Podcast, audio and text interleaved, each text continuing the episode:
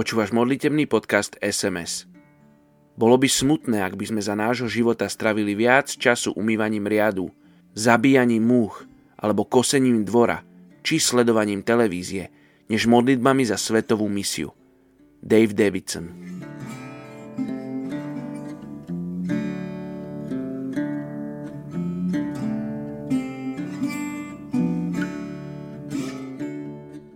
Druhá kroník 7.14. A môj ľud po mne pomenovaný sa pokorí, bude sa ku mne utiekať a odvráti sa od svojich zlých ciest.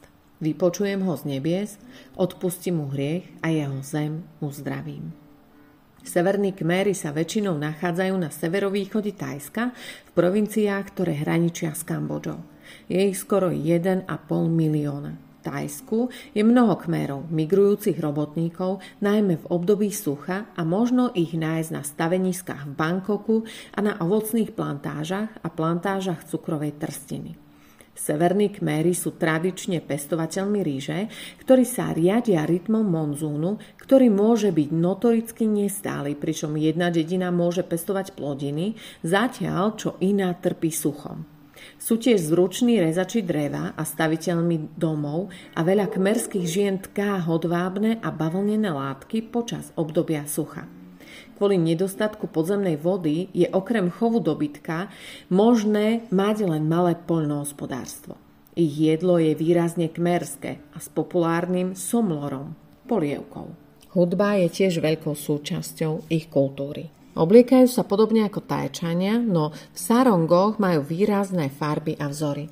Navonok sú stupencami tajského národného náboženstva so silnou prímesou uctievania duchov a veštenia, ktoré vykonáva Kru, ktorý môže byť mníchom alebo laikom. Kmeri sú v Tajsku známi a niekedy aj obávaní pre svoje čarodejnícke schopnosti.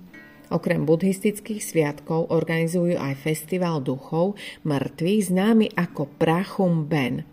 Väčšina kmerských domov má policu na duchov v blízkosti domu a ďalšiu vo vnútri domu s vecami, ktoré tam umiestnil Kru. Poďme sa spolu modliť za severných Kmerov v Thajsku. Otecko, vyprosujem slobodu pre túto etnickú skupinu. Modlím sa, aby to, čo hľadajú v čarodejníctve, mohli nájsť v Tvojom slove a v Tvojej blízkosti. Modlím sa, aby ťa spoznali ako cestu, pravdu a život. Ty dávaš cestu tam, kde cesty niet. Zjavuješ pravdu a dávaš milosť, slobodu a večný život.